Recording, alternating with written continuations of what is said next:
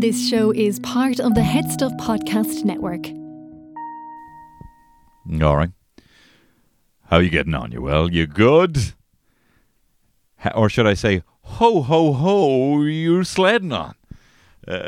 Because Christmas. No, look, how are you doing? You good? How's things? Have you got all your bits? Sorry, I had for lunch there. I was going into the deli, the Costco deli, and I'm a coward. I'm a coward when it comes to the deli. The deli, I approach the deli, and like it's a big bra, I'm drawn to it. But then, when they're like, all right, what are you going to do about it? Then I just fumble. Like, hey, coleslaw and jalapeno and what's the driest cold deli meat you have? I fumble it every single time. So I was going to go in, because you know what I like? I like loading up. It feels very un-Irish of me, but I was watching this fitness fella, and he's like, this is how much protein you can get from a deli. Now he's talking about it like a New York deli. And he's like, you just say a double portion of turkey, a double portion of ham, So I was like, that's what I'm going to do. I'm going to get a brown bread sandwich with a double portion of turkey and a double portion of ham. Because sometimes I feel like I should just say that up front, because a lot of time I'm like, can I get a bit more, please? I'm willing to pay extra as well. Like, I'm apologizing. I'm giving you cash. You should be, this is what I need to remind myself. These people should be like, how do we get rid of all this fucking ham? Oh my God. Oh, hang on. There's a hero who's just arrived. Fucking Scrooge McDuck here with coins coming out of his eyes. Like he's crossing the river Styx, but he's also alive. He's got coins coming out of every orifice, this cunt. And he wants double portion of ham. Thank God. What were we going to do with all this ham? That is the actual. That's how transaction works. That's how capitalism works, all right? We're all just rubes. And I'm the fucking rube who wants all of your ham and turkey. So I'm getting shy about it. Is it okay if I give you more money? Can I also have more ham? Yeah. That's how economics works. But yeah, I'm shy about it. So I was going to be like, that's what I say sometimes. Sorry, do you mind if I throw a bit more ham on there? And look, I will give you. I'll suck it off. I'll do anything for you. You know what I mean? I will do anything for you. Please, I'm getting all apologetic about it. But I was like, no, I'm going to go in there today for the first time ever and be like, kind of a brown bread sandwich, right? Do you have any light mayo? Of course I don't, right? And can I get a double portion of ham, double portion of turkey, some onions on it, some lettuce, no lettuce. There's no point of fucking lettuce, right? Doesn't do anything. Just get the tomato. Just put the tomato on there. Lettuce is doing nothing. This is not like fancy lettuce. There is not a dressing. There is no way of tasting the lettuce. It isn't filling. Getting lettuce at a deli is just like, hey, can I spend 40 cents just to take the edge off this? Just so I already don't like myself particularly well today. But if I put lettuce on there, then, I can make do some kind of girl math in my head. Esteem math in my head to make it feel like I'm not a wordless piece of shit. I made the effort. I asked him for lettuce. Excuse me, I could have used both those fillings for cheese. I didn't. I used one of the fillings for tomato, one of them for lettuce. Excuse me. I could have used them, I could have gone sliced cheese and grated cheese, but I didn't. All right? So I'm actually saving money. But anyway, there was a guy in front of me. I had a plan. I was going to get tomato on it. So I had a plan, and then the guy in front of me looked like he's a guy who got his shit together, right? He had a lanyard. So I was like, fuck, I don't have a lanyard. I'm wearing a hoodie. This guy's got a lanyard. Thank God I'm not out in the dating market at the moment, This guy's got a lanyard and a fade, and he looked like he got his shit together. He had a pair of glasses on him that were not stylish, Looked like he maybe had just left them on from looking at the computer, because he was a handsome man. Tall, good posture, better nick than me. And he goes up to order, and he orders, I didn't even know you could do this. He's like, can I have 2 slices of bacon, a spicy chicken and cheese, please, and a roll? And I'm like, what the fuck? I was like, you don't look like, this doesn't look like every day for you, bro. What's going on? But then I was like, that actually sounds much better. And then I was like, do you know what, I'm the same as him, And so then when he left, and when he was out of earshot, even though he was right beside me, and the lady was like, what do you want? And I was like, and I was waiting for him to leave. Can I just have the same as that man?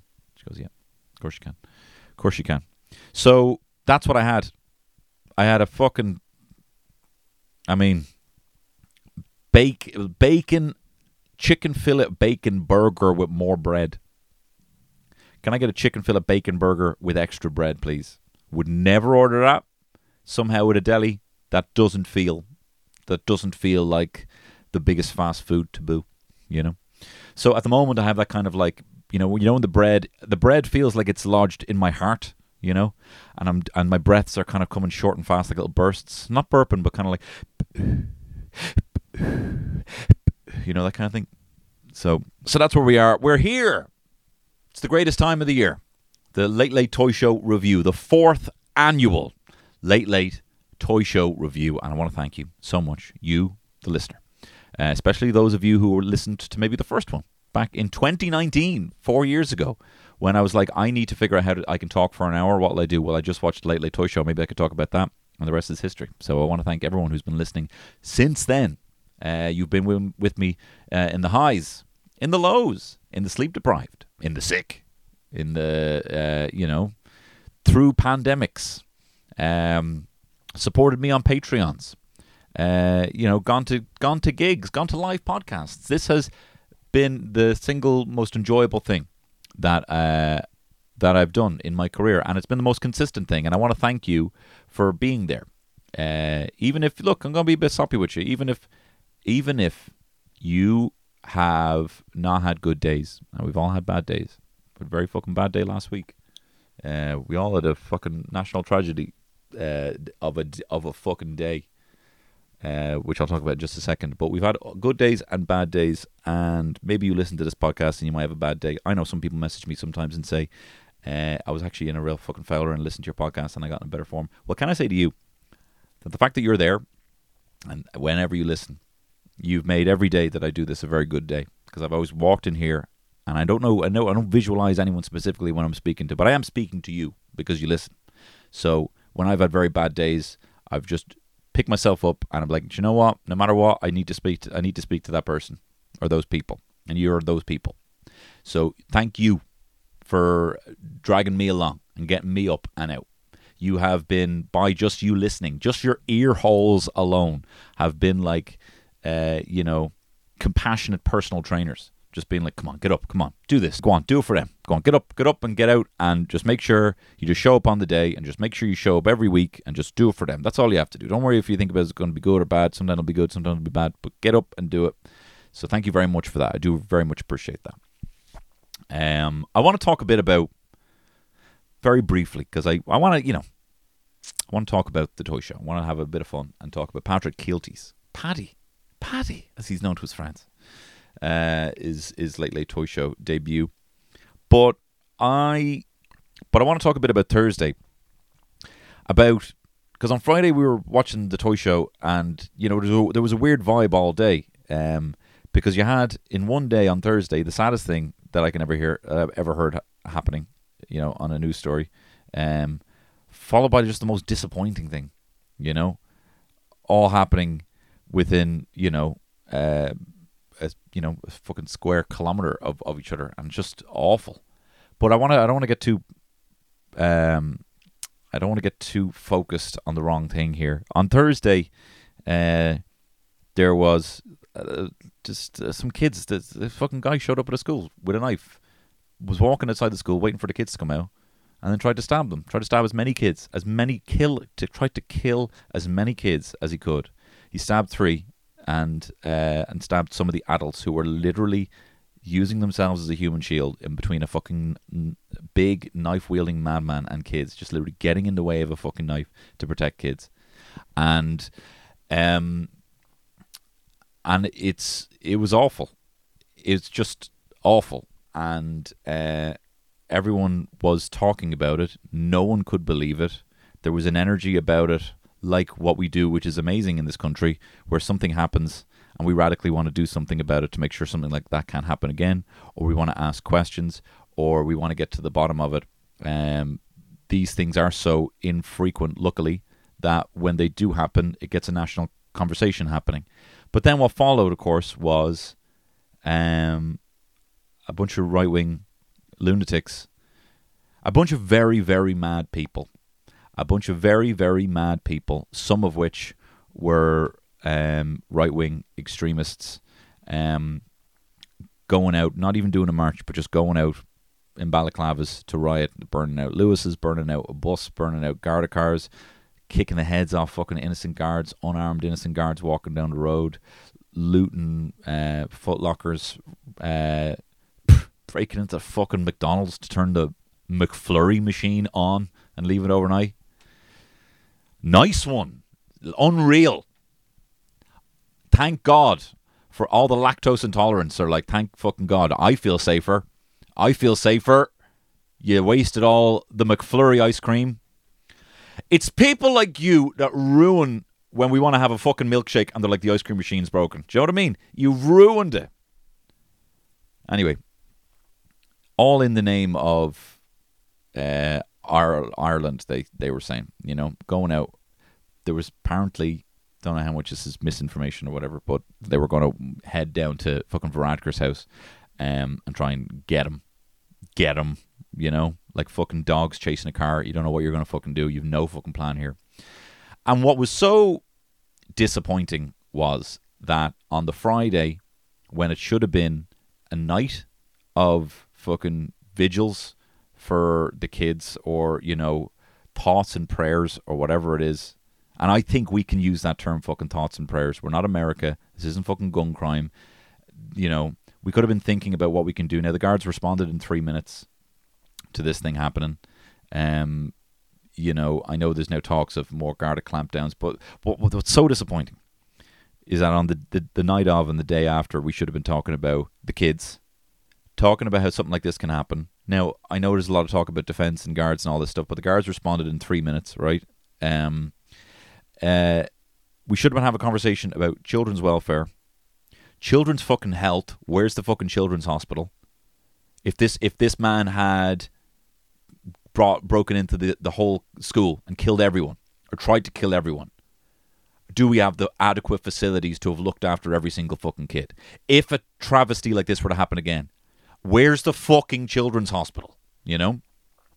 When is it getting here? Where's Poochie? What is being done for people with schizophrenia? What is being done to make sure that people who are mentally ill and violent are not out on the street or are being looked after or cared for or kept somewhere safe and comfortable? What about the school?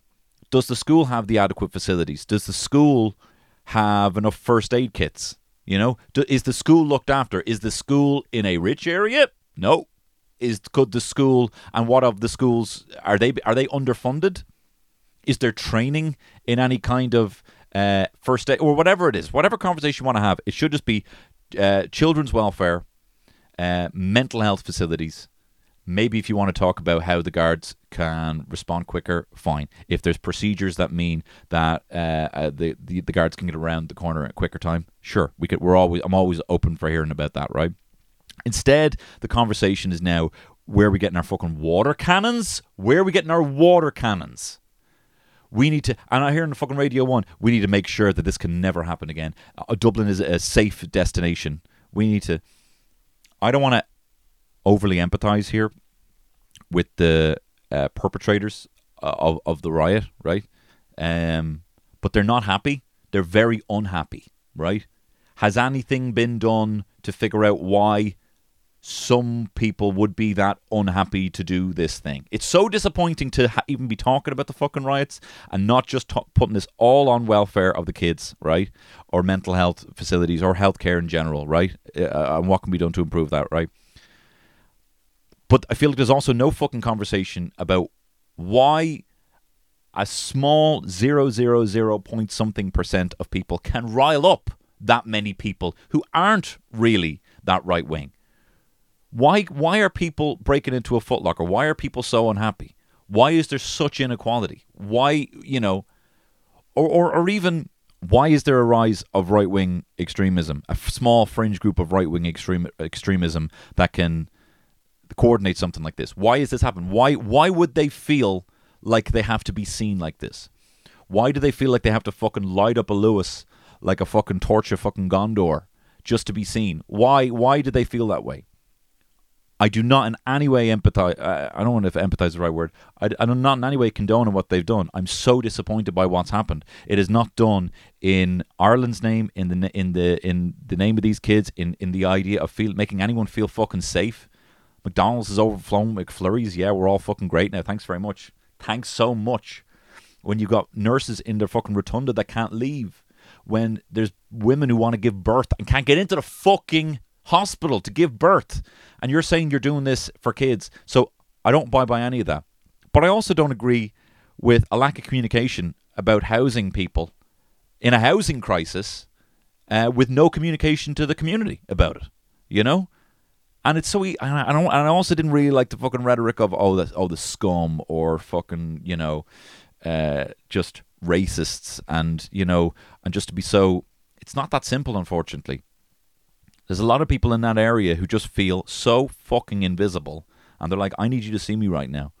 And I think about in my lifetime when, you know, say Trump was elected. What? I can't believe that. That is not at all what was reflective on my newsfeed.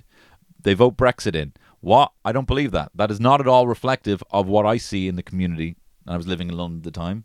And then something like this happens and I'm like, sorry, there's right-wing fucking extremists setting shit on fire in Dublin. That does, again, blindsided, right hook out of nowhere, because my world is not the rest of the world, and the world that we think that we have and the bubble that we have is not the rest of the world. I was even thinking about it because I was in town that day.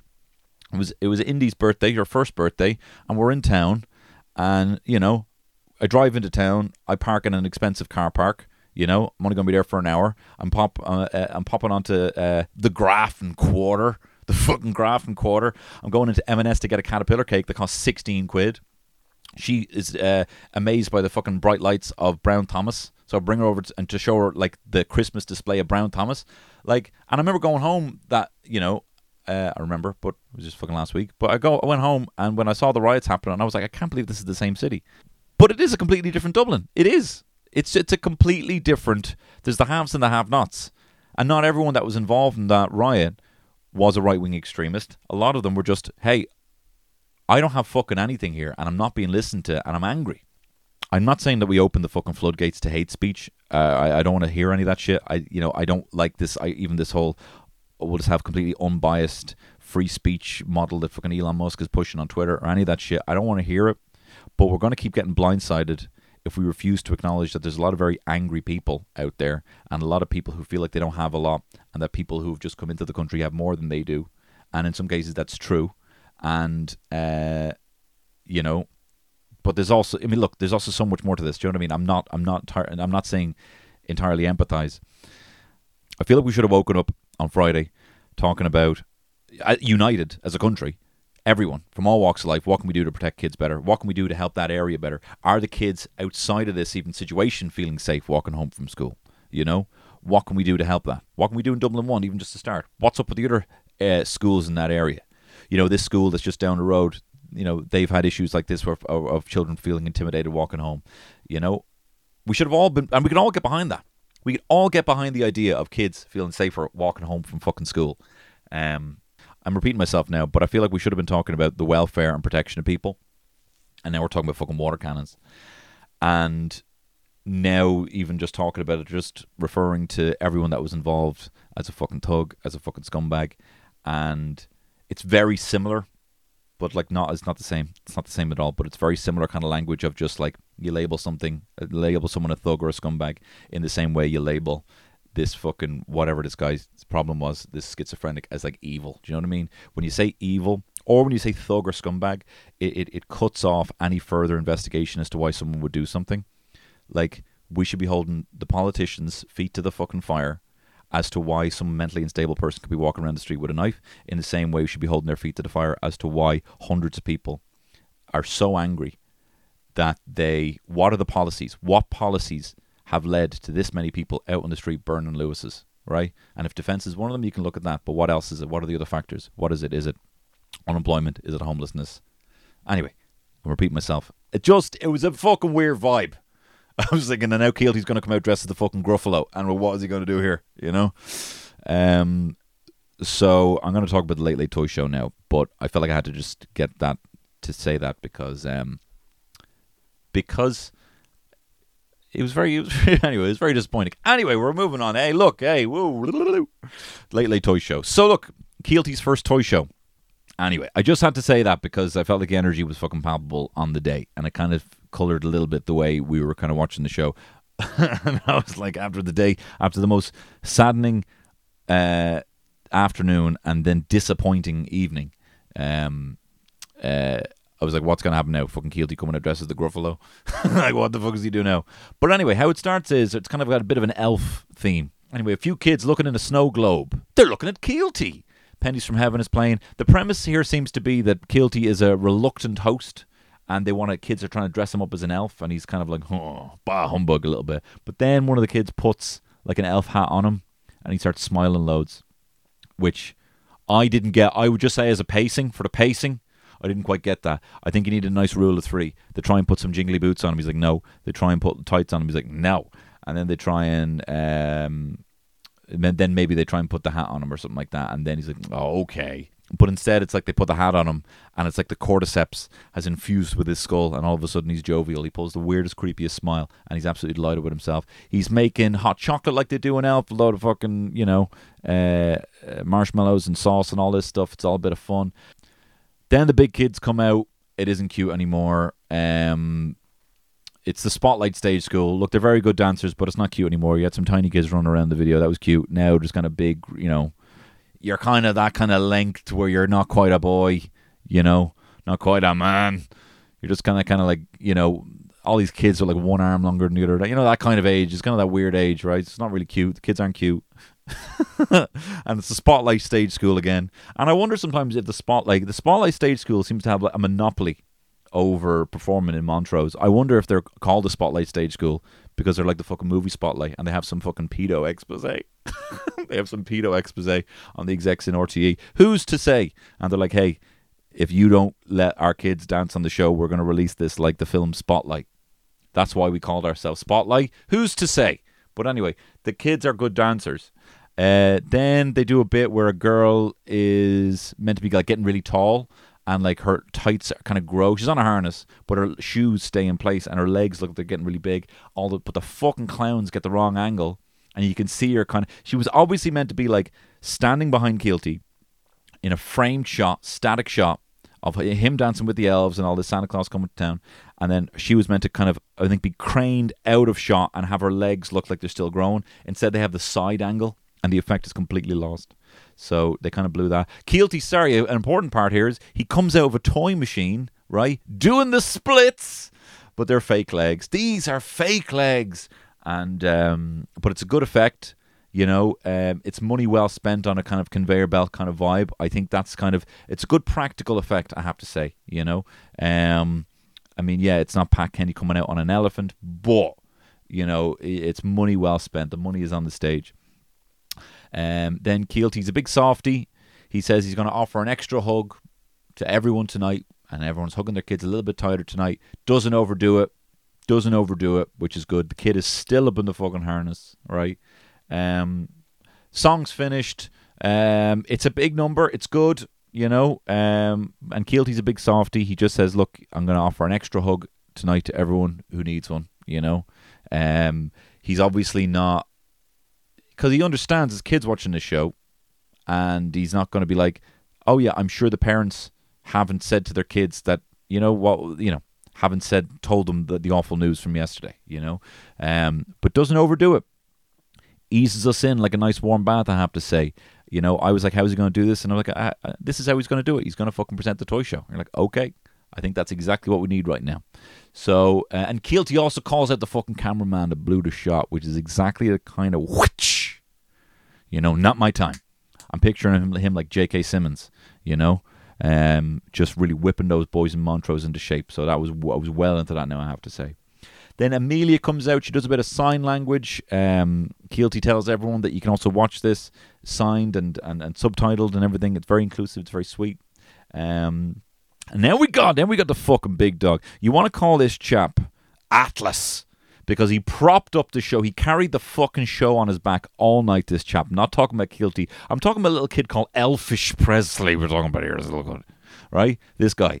He looks about 5 years of age. He looks tired now, I have to say. They all look pretty tired. It's very late. I don't know why I don't have the show on at 7 o'clock, right? Very late. It's a very, very late show. Late, late show. And they're like, here's our resident elf, Elfish Presley. Great pun. Like, this is the sort of, whoever in the joke writing team was like, suppose we could get a fucking little kid, call him Elfish Presley, have him do the same dance 90 times. Give them the big bucks. Have them be head writer next year, whoever was writing the show, right?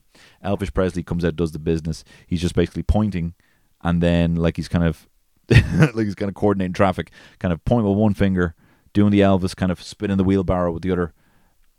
I'm not going to give him a review just yet, but he'd be up there. Elfish Presley to be reviewed soon. So the show is already moving on at a different pace than it did with Tubbs. It still doesn't really have the bad puns, but we don't need it. I mean, there was a bunch of wasted time with the puns, you know? He's just presented, this is what's happening. We're on rails here, right? And then we meet Nisha and O'Sheen, as Kielty's calling him. Name's O'Sheen, right? But whatever, Kielty keeps calling him O'Sheen, right?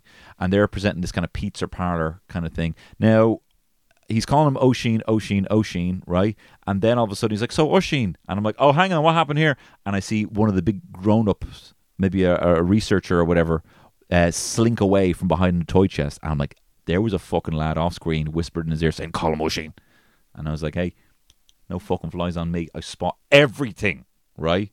Anyway, it's Nisha and O'Sheen, and they're showing off some pizza. So then Kielty's like, all right, what we put on the pizza? Nisha wants lemon. O'Sheen wants to put pear on the pizza. And I said to my wife, I said, Terry, need to bring these kids to fucking Bambino's, bro. Bring these fucking kids to Bambino's. Show them a real fucking pep slice. These kids never had a pizza in their life. Should they have been the pizza gurus, you know, of this show, because they don't know what one is. You know, they're putting lemon and fucking pear on it. Then they do a bit of a supermarket thing. All they put in the trolley is lobsters and bananas. All of a sudden, Kielty's got a string of fucking garlic wrapped around his neck. He obviously must have found out, maybe while the researcher was in his ear, he was like, oh, by the way, his name is O'Sheen, and he's a vampire. He's 700 years old. Being like, what? Kielty immediately gets the fucking garlic on. O'Sheen is rocking a Chelsea boot. Maybe Kielty thought O'Sheen was a vampire because he's rocking a pair of denim leggings and Chelsea boots. And maybe Kielty is just not familiar with that kind of, you know, Shoreditch goth kind of look. And he's like, this kid must be a vampire. Can I have the garlic around my neck right now? So they fuck this concoction all in a pizza oven. The banana, pear, lemon, and lobster. And then it comes out a real pizza. Huh? And it looks like they ordered it. They could have easily just put a fucking Goodfellas now, to be fair. It looks like an ordered pizza. It looks like maybe they got it from Romeo's of Donnybrook. And they could have easily just got a Goodfellas and saved some money on something else. So I would be having a good look at them fucking receipts now, why they need to order a Romeo's. Now I know the audience were eating it, maybe they can get it away with a kind of expense catering, whatever, but they could have easily done it with like a Dr. Utker. Anyway, look, just show me the receipts. Anyway, so then they put like a cookie in like an easy bake oven or something, and that doesn't even come out. Nisha's now gone. Nisha's gone walkabout, leaving poor O'Sheen click-clocking around the stage in his Chelsea boots. He makes Paddy an Americano. No, he makes him a cappuccino, even though Kielty specifically asked for an Americano. We eventually find Nisha. She was hiding behind the pizza oven. Kielty wheels the pizza oven out of the way, and Nisha's just standing there. And I have to say, look, O'Sheen, you're a style champion. You've got a cool Shoreditch vampire aesthetic. I'm going to be giving you 3 stars. I think you worked hard. You didn't have a good partner in Nisha. Nisha, I'm going to be giving you 1 star, love, and I hope you don't cry, right? You're just a small child, but you cannot... Look, I've been in some bad improv before in my life, all right? But you never leave the stage. You can never leave the stage. You cannot leave your partner high and dry on that. I know the pizza bit wasn't working for you, hon, but yeah, that doesn't mean you can leave the stage, right? I'm going to chalk this down to nerves, but I'm still going to only give you 1 star. We then move on to Anna, who's rocking some Gabby's Dollhouse toys. Not a huge fan of Gabby's Dollhouse. It's very toyetic. You know, it's an industry term, being like a piece of property kind of based around flogging toys. Now, this is fucking rich coming from me. like He-Man is exclusively based on the toy line, and they brought in new characters from the Turtles all the time so they could sell more toys. You know, I've bought all the toys. I had Terminator toys, right? So, I don't know. There's something about Gabby's Dollhouse. I think it is. Do you know what it is? Do you know what it comes from? I feel like Gabby's Dollhouse is based on, Ryan? Is that his name? Ryan's World? That kid on YouTube that plays with toys that has like 100 million subscribers, and all he does is just review toys. And now he's got his own kind of toy line. I think even now as an adult, even though I was probably like 20 or 30 when I found out about this kid, Ryan, playing with toys on YouTube, I was jealous even at 30. And I'm not over being jealous of this kid. And Gabby's Dollhouse reminds me of that kid, and I hate Gabby's Dollhouse. So that's just my whole shit that I'm dealing with right now. But there seems to be a lot of toys in this show. They bring out these thing called Biggies, which is kind of like a panettone box that you pump up with a foot pump, and then a little plush inflatable toy pops out. There's a lot of one and done toys. There's another one later on where like Beast Lab, where you can kind of make a beast with goo. It seems to be one shot only, like 109 quid. There's like... we'll get to that later. There's also like a Hello Kitty kind of coffee cup that you pour water on the top, and the top kind of disappears, and then you pull out a little plush. A lot of one-shots. You know, wouldn't really fly in my day, but whatever. So they pump up the Biggie, and Biggie then starts rapping. I think it's Biggie and Diddy. They kept saying it's Biggie, but I'm pretty sure it was Diddy who was rapping. Was it Mo Money, Mo Problems? But I think they thought that they would be able to like get away with just the intro, but they're still pumping when the rap kicks in, and then that's when Kielty's like, oh, there's some very colourful language there. I really thought we weren't going to get this far. So then he reefs the Biggie out of the box unpumped, and it looks like he's holding a bashed seal pup, and doesn't do well. I wouldn't buy a Biggie after seeing it, shall we just say. Then Anna starts jumping over a kind of Wipeout style death trap, kind of like a moving skipping rope. It's covered in foam. I think it looks like they put foam on it. I don't know what's under the foam. Maybe knives, probably not. And then Anna keeps going. She's got a lot of energy. I'm going to give her 3 stars. She didn't make a huge impact. Do you know what? I'm going to give her 2 stars, right? And I'm actually going to give Oisin 2 stars as well. It takes a lot to be a 5-star kid for me. We're talking John Joes, or we're talking about incredible bravery, incredible perseverance, you know, or just a good laugh. That's a 5-star kid. 4-star is, oh, this kid's got a good bit of crack. 3-star is good. 2-star is bad. And 1-star, 2-star is maybe like okay, but kind of forgettable. And 1-star is kind of like wasting my time, love, you know, so... I'm going to give Anna 2 stars, and I'm going to give Oisin 2 stars. With the greatest respect, if anyone ever spoke to my kids like this, I would fucking go through them for a shortcut. But, you know, this is the 4th year. We've got to keep doing this shit. Anyway, I also noticed there was a serious lack of quips from Kielty. Now, Terry was like, oh, he's just letting the kids play with the toys. He's just focusing on the toys. And I'm like, yeah, but, like, even Gabo would kind of, like, look at the screen like he's, like Oliver Hardy. Do you know what I mean? Or something, or Jim from The Office. Tubbs would just nervously kind of feel the energy. Now, it feels more relaxed. It doesn't feel like anything's going wrong with Kielty. It's very competent hands. But I did notice at this point a serious lack of quips. I'm like, why didn't he say that? Why didn't he say something else? Where's his focus now? Is he too in his head? Anyway, Elfish comes back. He misses his cue. Doesn't matter.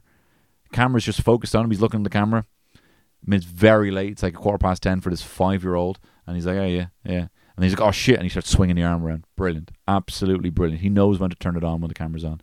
So the audience get 150 quid from IKEA, which, you know, fairly classic present, you know. You could get 2 couches for that, maybe even 3.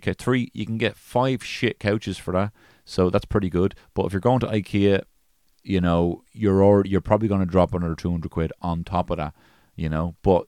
tell you can get a lot from that now. I'm a huge fan of IKEA.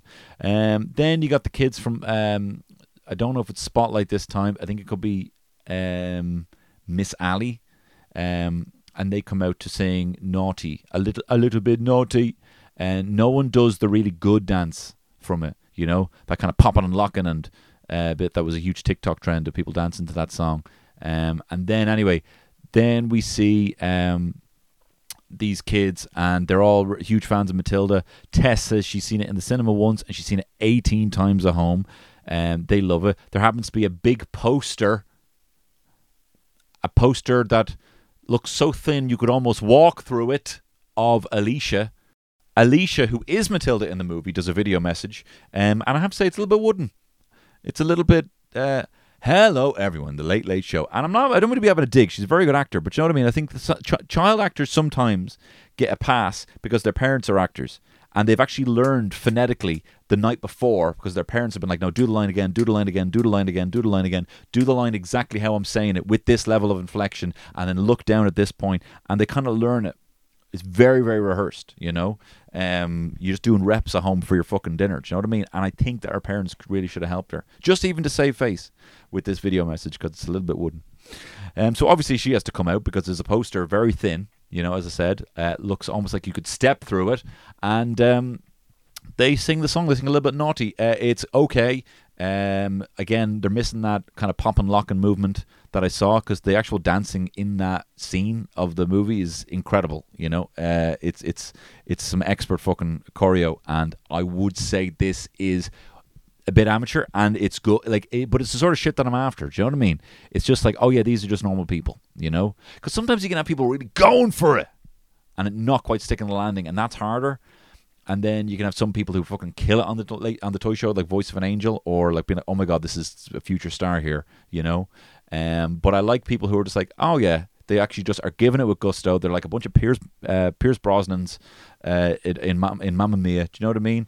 Just like not quite hitting the notes, but they're having a great time, and I'm here for it. And then Alicia does come out, and the girls can't believe it, and she hugs the kids, and I cried.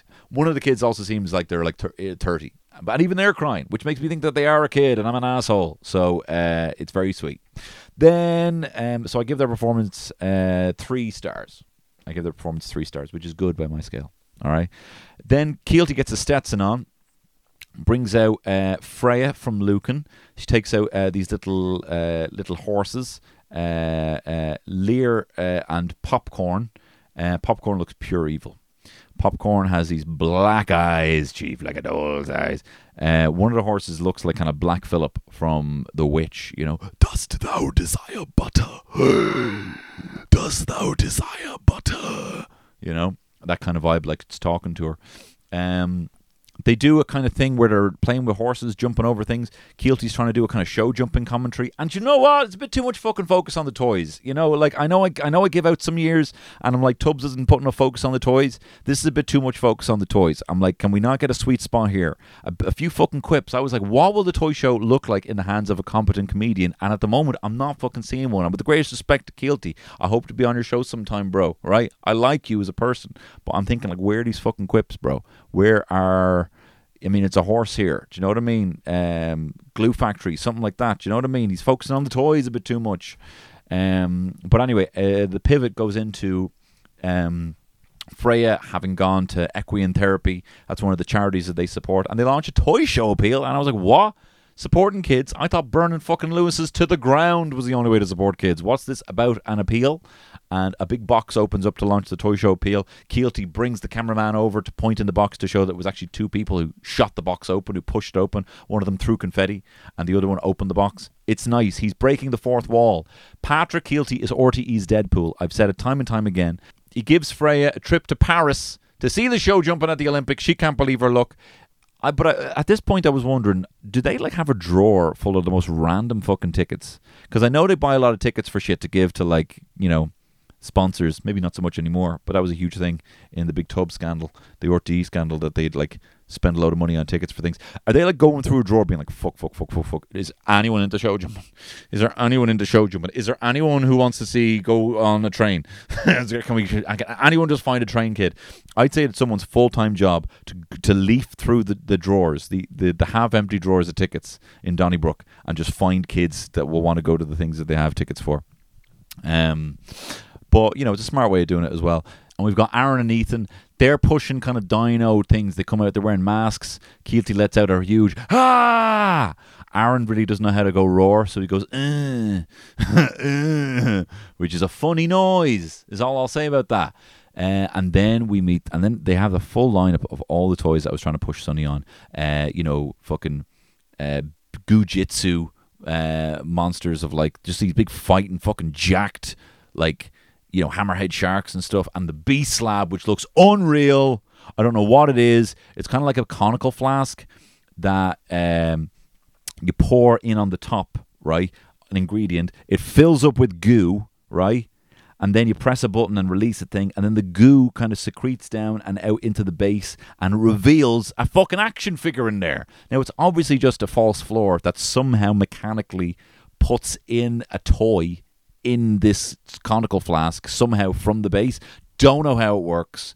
It's likely a one-and-done toy, but I'm fucking here for it. And while Aaron and Ethan were talking, I didn't know what they were saying. I just kept looking at it because Ethan says, no, we can't let this thing out until it stops blinking, which goes on for ages, right? So I don't know why it takes that long. Anyway, I was hooked on that. I was really trying to push that on the young fella. He didn't want it this year, maybe another year. They also bring out like a Transformer toy that actually changes. These kids are fucking spoiled. Like, you kids today, fucking spoiled. You're talking about an Optimus Prime that can just turn into a fucking truck. Come on. I'd be like, Dad, will you turn this back for me? Yeah. Dad, will you turn him back to a robot, please? Yes. Dad, I'm finished doing that. Can you turn him back into a truck, please? Yeah. You know, don't know how to do it. Maybe I do. It's that thing that's 1% too hard. I'm not going to do it, my man. You're going to fucking figure that out, right? You know? But anyway, it reveals a shark. A shark is one of the Beast Lab things that comes out after it eventually is revealed. It's a bit of a letdown, I have to say. I think that has done that more damage than good because it looks amazing in the Smith's catalogue and looked pretty shit. I'm going to give the Beast Lab toy, 2 stars because there's still a lot of bells and whistles. You know, it's not totally shy. I'm going to give Aaron 3 stars because he was very chatty. He got a cool voice, very cute. Ethan, I'm so sorry, man. You're a good-looking kid. You're gonna have a great life ahead of you. But I'm gonna be giving you 1 star, bro, because it was fairly. I know you were very focused on, the Beast Lab. No, I'm gonna give you 2. I'll give you 2 stars. All right, I'll give you 2 stars. You eventually got you brought the focus back to the Beast Lab when we needed to see what was happening with the Beast Lab. So you were just very diligent. And, best of luck to the two of you, right? Then moving on, we got Sadie, who's a Gael Gore. She's got a Fania Or, man. And she's got Irish dolls. One's called the Eco Latte or something. It's all about eco toys, which is great. I mean, I do have to say, Happy Meals are pretty shite these days. With the greatest respect to saving the earth and all that, right? The Happy Meals are pretty shite these days. I'm not talking about going back to wasteful plastic, right? But it's like, Mario is the movie. I'm like, unreal. And I'm like, here, Sonny, you should get a Happy Meal. He's like, yeah, I might. No, you should, man. And eventually he's like, all right, I will, because I want to see what the Mario toy is. And it's made a card. Now, they slot together. It's very well done. But like a fucking plastic Mario toy I could be playing with. Do you know what I mean? Like, I used to just play with so many Happy Meals toys. Just give me a fucking box of loose Happy Meal toys, man. Anyway, they're a bit shit now. I'm all for, eco toys and all this, And she shows off, it's a doll that made her own clothes. There's some dolls made of card. There's a Grand Designs kind of like style eco dollhouse. But my friend Claire pointed out that Sadie is wearing a dress made exclusively out of plastic. It was a sequined dress that is literally head to toe plastic. So there's that as well. And it's not the only time we're going to see that dress tonight. Sadie, look, you did a good job, love, but I was kind of a bit busy. I think that was when I started making popcorn. So, I wasn't fully watching, but thank you. And it's 2 stars. Then we go to Sophie, who's watching the show in what looks like her own personal cinema. And then someone told me that it was actually a hospital and I felt bad. But she's from Tipperary. She's been in Crumlin. And she's watching it in like a little cinema room. I think it's in the hospital. I realised that. I thought it was her own personal cinema, and I felt bad then after I said that. And so then I was like, how is she going to get there from Tip? And they were like, no, she's not in Tip. She's in Crumlin. Anyway, she walks in. It's almost like her dad's in there fucking an hour before, hotboxing, probably watching Bob Marley live or something because it's so steamy in there, and they do nothing to wipe the lens. So can we not do a fucking whip around? Can we spend less on ordering in from Romeo's in Donnybrook and spend more money on unfoggable lenses? Because isn't that the first time this has happened on your watch, Kielty? All right? On your watch, on your head, so be it. Anyway, we move on. We got a bit of top quality trad. Here we fucking go. Every year, it's always a fucking sesh. Starts off a little slow. One of the kids is called Dallin. That made me laugh so much. His name's fucking Dallin. It starts kind of slow. They're singing kind of, you know, about Caledonia. And then we get into a fucking proper sesh. Proper tap dancers. The Bowron kids are fucking killing it. Then you got an acoustic kid with red hair. He's singing Wild Rover. He's got the voice of a fucking angel. He's absolutely incredible. It was, I would have to say, I would give some of the tap dancers 3 stars. I would give Wild Rover Kid 4 stars. But I do not give star ratings to the acts usually, so sorry about that, but you'll get them for that. And then we have sports kid Stevie, and he's reading a book about sporting heroes from Ireland. He mentions even in it that Patrick Kielty is mentioned in the book because he was the sub goalkeeper and made it to the All-Ireland, and then Kielty says, yeah, and then I was the full goalkeeper and we didn't get to the All-Ireland for the next 3 years. And then there's some game, some Irish sports game called Antics, and Stevie's like, yeah, it's a very good game if... And he whispers in Kielty's ear, if you've someone to read the cards. But he accidentally speaks straight into the mic. I'd say he was fucking mortified with that. He reveals to be a Liverpool fan. Kielty is mortified and he storms off. He shows some of the other sporting toys he has. He's got a model at Croke Park. He says he got it off his sister. He says, what do you think of that? He says, it's very nice but delicate. I felt like he was talking directly to me there. I feel like that would be on my very nice but delicate would be my autobiography. He does 5 frog hops. This kid would do very well in the bleep test. They do a bit of an obstacle course, but Stevie cheats and he grabs a hurl that has a ball attached. Now, I think what happened here, because it was the big hurl, is that Kielty was meant to grab the big one and Stevie was meant to try and do it with the one other thing. And then Kielty was meant to win by cheating. But the kid grabbed the wrong one because Kielty took too long with the dribbling. Look, it's a bit of a fuck up. I don't think it was really thought through. And then Stevie sings Ireland's Call, which they fucking love out there. That is the Montrose national anthem out there. They fucking love it. Bundyaki and Peter O'Mahony come out. Stevie says, this is the best day of my life. He has his hand out for ages, but the rugby lads just fucking seize up. They don't see it. They just don't do anything. It was like watching the fucking New Zealand match all over again. They're just like, totally seized out, totally blimped it, with the greatest respect to those two heroes. And Stevie has a great time. I would give Stevie... You got a good bit of personality. I'm going to give him a 3 as well. No one has made it into the 4 yet so far. You know, no, he's good, actually. He's good. He kept the show going. It was adequate. You know, if I was more moody, I'd give him a 2. I'm giving him just about 3. All right. So anyway, and then a word from our sponsors, PTSD, right? PTS fucking D. And their whole thing is, oh, we're going to show nostalgic moments from the late history. And I'm like, at first I'm like, it just says like nostalgic moments or something, you know, remembering the best moments. And I'm thinking, oh great, we're going to see like, you know, some moments I've never really watched that. They never really kind of throw callbacks how long this toy show has been going on, you know. It'd be nice to see some moments from like Pat Kenny and Gabo and all the lads, but that's not what they're doing. They're just like, so they say nostalgic moments, and then it'll just like flash across the screen the writing. Remember when the kid met his hero. And another one would be like, when Army Dad came home, you know?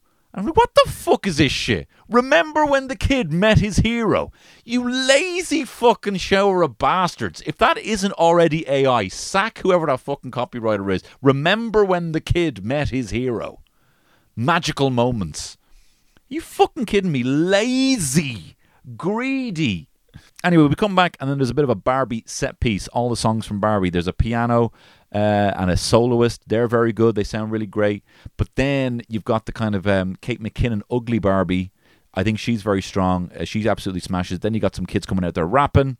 Kielty is dressed as Ken in a box, and some kid comes out and says, back in your box, Baldy, which I thought was a good gag. I never really thought Kielty was bald. He must have contributed that one himself, because I don't think anyone would see that about him. It's a good gag. It's fine. They move on. Kielty's still rocking the abs. It's a bit funny, right? You know, it's a fun little costume. And then we meet Kenza. She's a new girl with a kind of shown little Barbie, Barbie's dream house kind of vibe. And she's rocking the exact same dress as Sadie, the head-to-toe plastic number. And I'm sorry, Sadie, I think Kenza's rocking it a little bit with the greatest respect. I think Kenza's rocking it a little bit better than Sadie with the greatest respect. She mentions that she got one of her favourite dolls.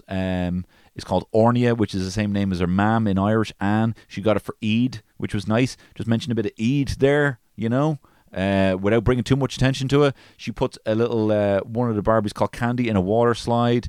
Then this is one of the bits of the night. Then Orny is like a little Irish dancer kind of doll, and then they play Riverdance, and then Kielty comes out with a load of other dolls and a stick, and seeing little dolly feet, just tip tap on a table, make me so happy. I would say Kenza is a 3-star, strong 3. But I don't know if Kielty's asking the right questions. Just a little bit, just too much fucking focus on the toys, and we're not getting a lot to know about these kids. But all is going to be fucking forgiven in a second, because then we have 7-year-old fucking Shamey. He's coming out with the Lego set. This fucking lad sounds like he's been smoking since the day he's been born. He's got an amazing voice. He's from Clare. He says stuff like he holds court whenever he speaks. He says, "I'll tell you what, Patrick. I bet you didn't think you had something in common with a chap from Clare." And they said, "What's that?" "Both are for Soy Show." And laughs his ass off. He just holds court, says things at the right pace, delivers a punchline with an inflection of a joke, and it's the biggest joke of the night. The audience go fucking mental for it. And he says his granny's got an old collection of Lego, and she goes, "She wouldn't let me bring it out of my own house, but she let me bring it to the big smoke." He's good TV. There was even a petition afterwards to buy him a pint after the show. Do you know what I mean?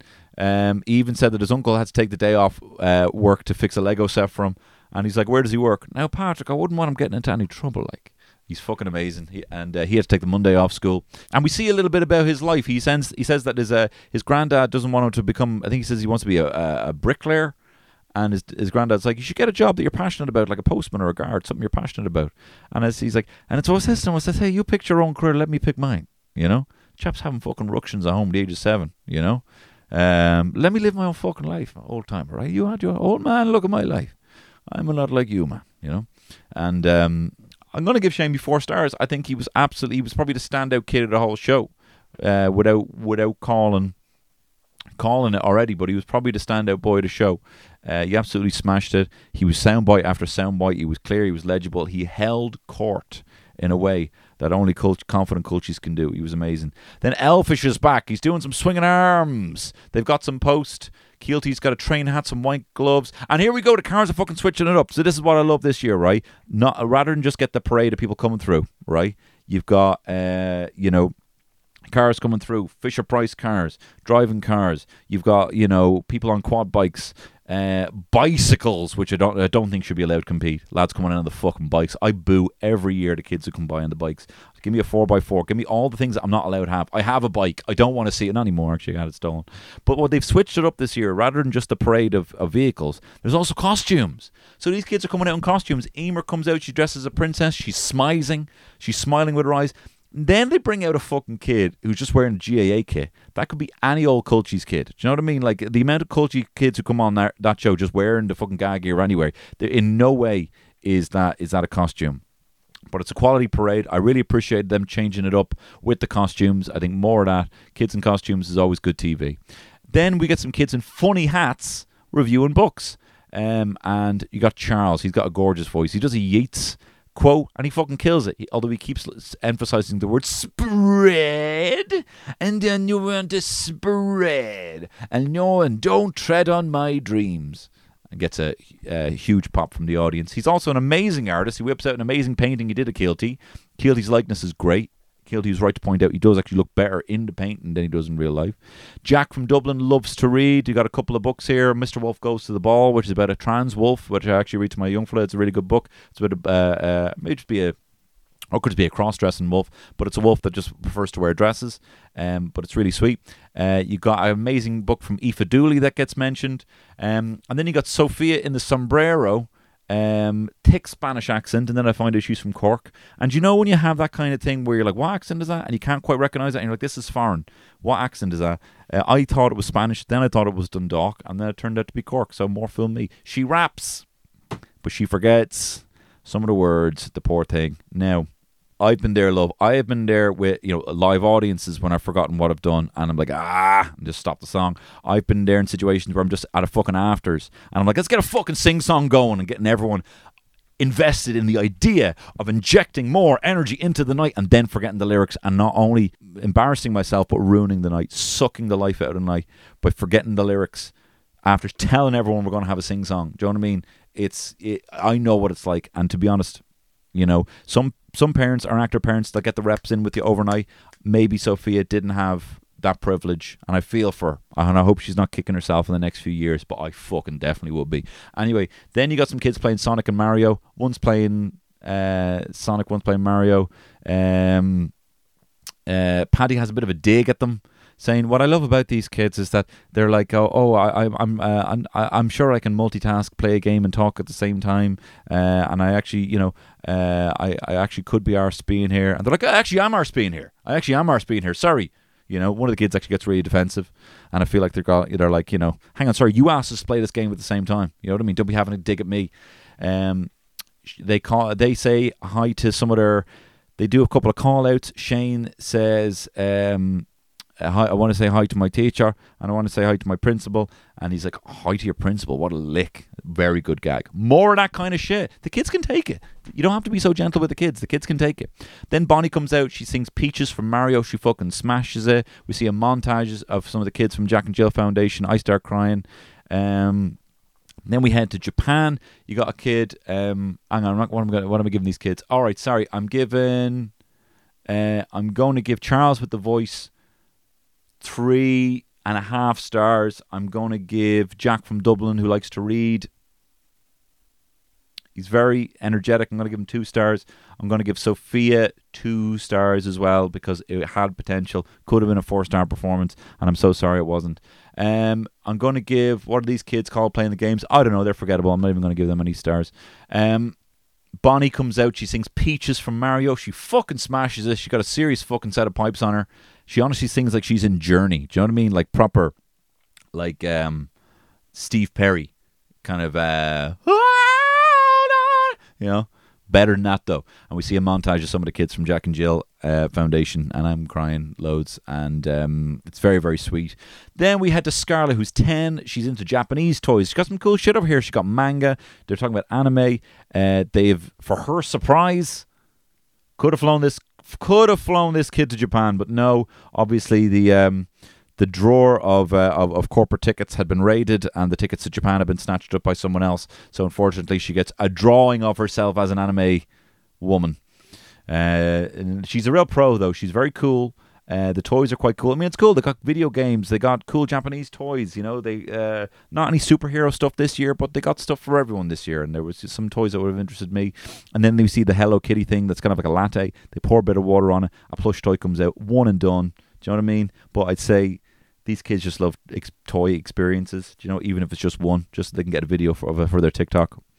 Is it the way it should be going? Probably not.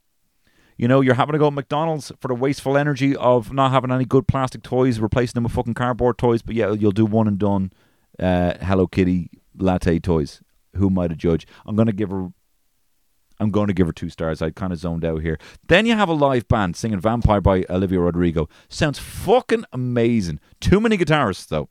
One of them is constantly playing an F chord, and the other is constantly playing an A chord. Drummer's killing it. Singer is a fucking star. She's going to be huge. She was absolutely incredible. And I just maybe realised that actually I'd not heard the song before, so that was quite cool. And then I've just been listening to Vampire by Olivia Rodrigo loads. Then you got Carol. And her kids are in Australia. You know exactly where this is going. They send a video saying, oh, we'd love to be home, oh, blah, blah, blah. And then the ma, her daughter, walks out on stage. Cameraman freaks out, turns the camera off. Then they're like, oh, forget you saw that. And then like, well, do you know what? They're actually not. It's not just a video. They're actually here. And you're like, this has all happened so fast. Like, where is the suspense? Where is all? And how long have they been away, Carol? And what would you do to see them again? You know? And how long have they been gone? And is she your only daughter? Twist, twist, twist. Pull those heartstrings tighter, tighter, tighter. But none of that. It's like, oh, do you miss them? Yeah, I do. Well, they're here. Okay. You know? And, like, was there not more of a story to it? Do you know what I mean? Or, you know, like Army Dad. Or something like that, you know? I'm just saying, I don't know if... I think the story was a bit vanilla. Oh, they live in Australia. And here they are. You know? But every time I see these fucking coming home from Australia stories, I'm like, fuck no. My kids better not fucking leave me, go to Australia. I'm going to bring them to Australia. When Sonny's like 10 and when Indy's like 7, I'm going to go to Australia and I'm going to go meet some like Steve Irwin type, but like the worst one. A one-star Yelp reviewed Steve Irwin, man of the bush, bushman, right? To bring us on a safari. And I'm going to get my son stung with a fucking black widow. And I'm going to get my daughter stung with a scorpion or a snake or something like that. Not one that's like, you know, not like, maybe not a black widow, but like something bad that would be like really hurt and we'll have to go to hospital for like 2 days, right? Not going to die or anything like that, you know. We'll get the, you know, the anti-venom into them in time, but just so they'll be like, do you know what, actually, Dad, I don't think I ever want to go back to Australia. Oh, really, son? Oh, okay. Oh, that's okay, son. Don't you worry about that. I turned to my wife, fucking, yes! And you said I was insane planning this for 10 years. You said I was insane planning biting my son with a fucking snake for 10 years. But look at this. Worst case scenario, what are they going to do? America? I can deal with America, you know? And they're never leaving me. But look, overall, my review, I would say Kielty did a competent job. He always felt like it was a safe hands. It was not cringe like it normally can be. But I thought it was low risk, low reward. And I think with Tubbs, you get high risk, sometimes high cringe, and sometimes high reward. For as empathetic as Kielty is, and he's a man who's not afraid of hiding his emotions, and I think that's what we need to see on TV a lot more, and it was great to see. I still think there's a big fucking, you know, Tubberty-shaped hole in that show, with the greatest respect to Kielty. Tubbs was on the way out anyway, or whatever. But I still think Tubbs number one. Come at me if you disagree. Listen, I am going to be performing in Vicar Street on the 5th of April 2024, and tickets are available now on my link in bio. Go to my Instagram for all details, or just go on Ticketmaster and look up Tony Cantwell. They're not on sale just yet. They're going to be on sale on Thursday. They've been announced today, my show in Vicar Street. More dates to be announced. I'll be touring all over Ireland. I'll be touring hopefully a couple of UK dates. Definitely London. Don't you worry. I keep saying I'm coming to London, but I definitely am. But it's kicking off in Vicar Street on the 5th of April 2025. That is a 2024. That is a Friday, and I will see you there. Also, if you're in London on Thursday, this Thursday, I'll see you there. I'm going to be in the London Irish Centre. Me and Alison Spittle are presenting Not the Late Late Toy Show, where we're going to have a crazy act of drag, of singing, of dancing, of games, of audience interactions with myself and Alison Spittle, and a lot of fun. And we're even going to have some Late Late Toy Show guests maybe making an appearance in digital artificial form. It's going to be a lot of fun, so do come to that show. That's in the London Irish Centre in London, and there's tickets, a handful of tickets still available. I likely will sell out, but look, thanks very much for listening to this podcast. I love you. Thank you to Head Stuff for editing this podcast and publishing it. All the best. Bye bye. This show is part of the Head Stuff Podcast Network, a hub for the creative and the curious. Shows are produced in association with Head Stuff and the Podcast Studios Dublin. Find out more or become a member at headstuffpodcasts.com.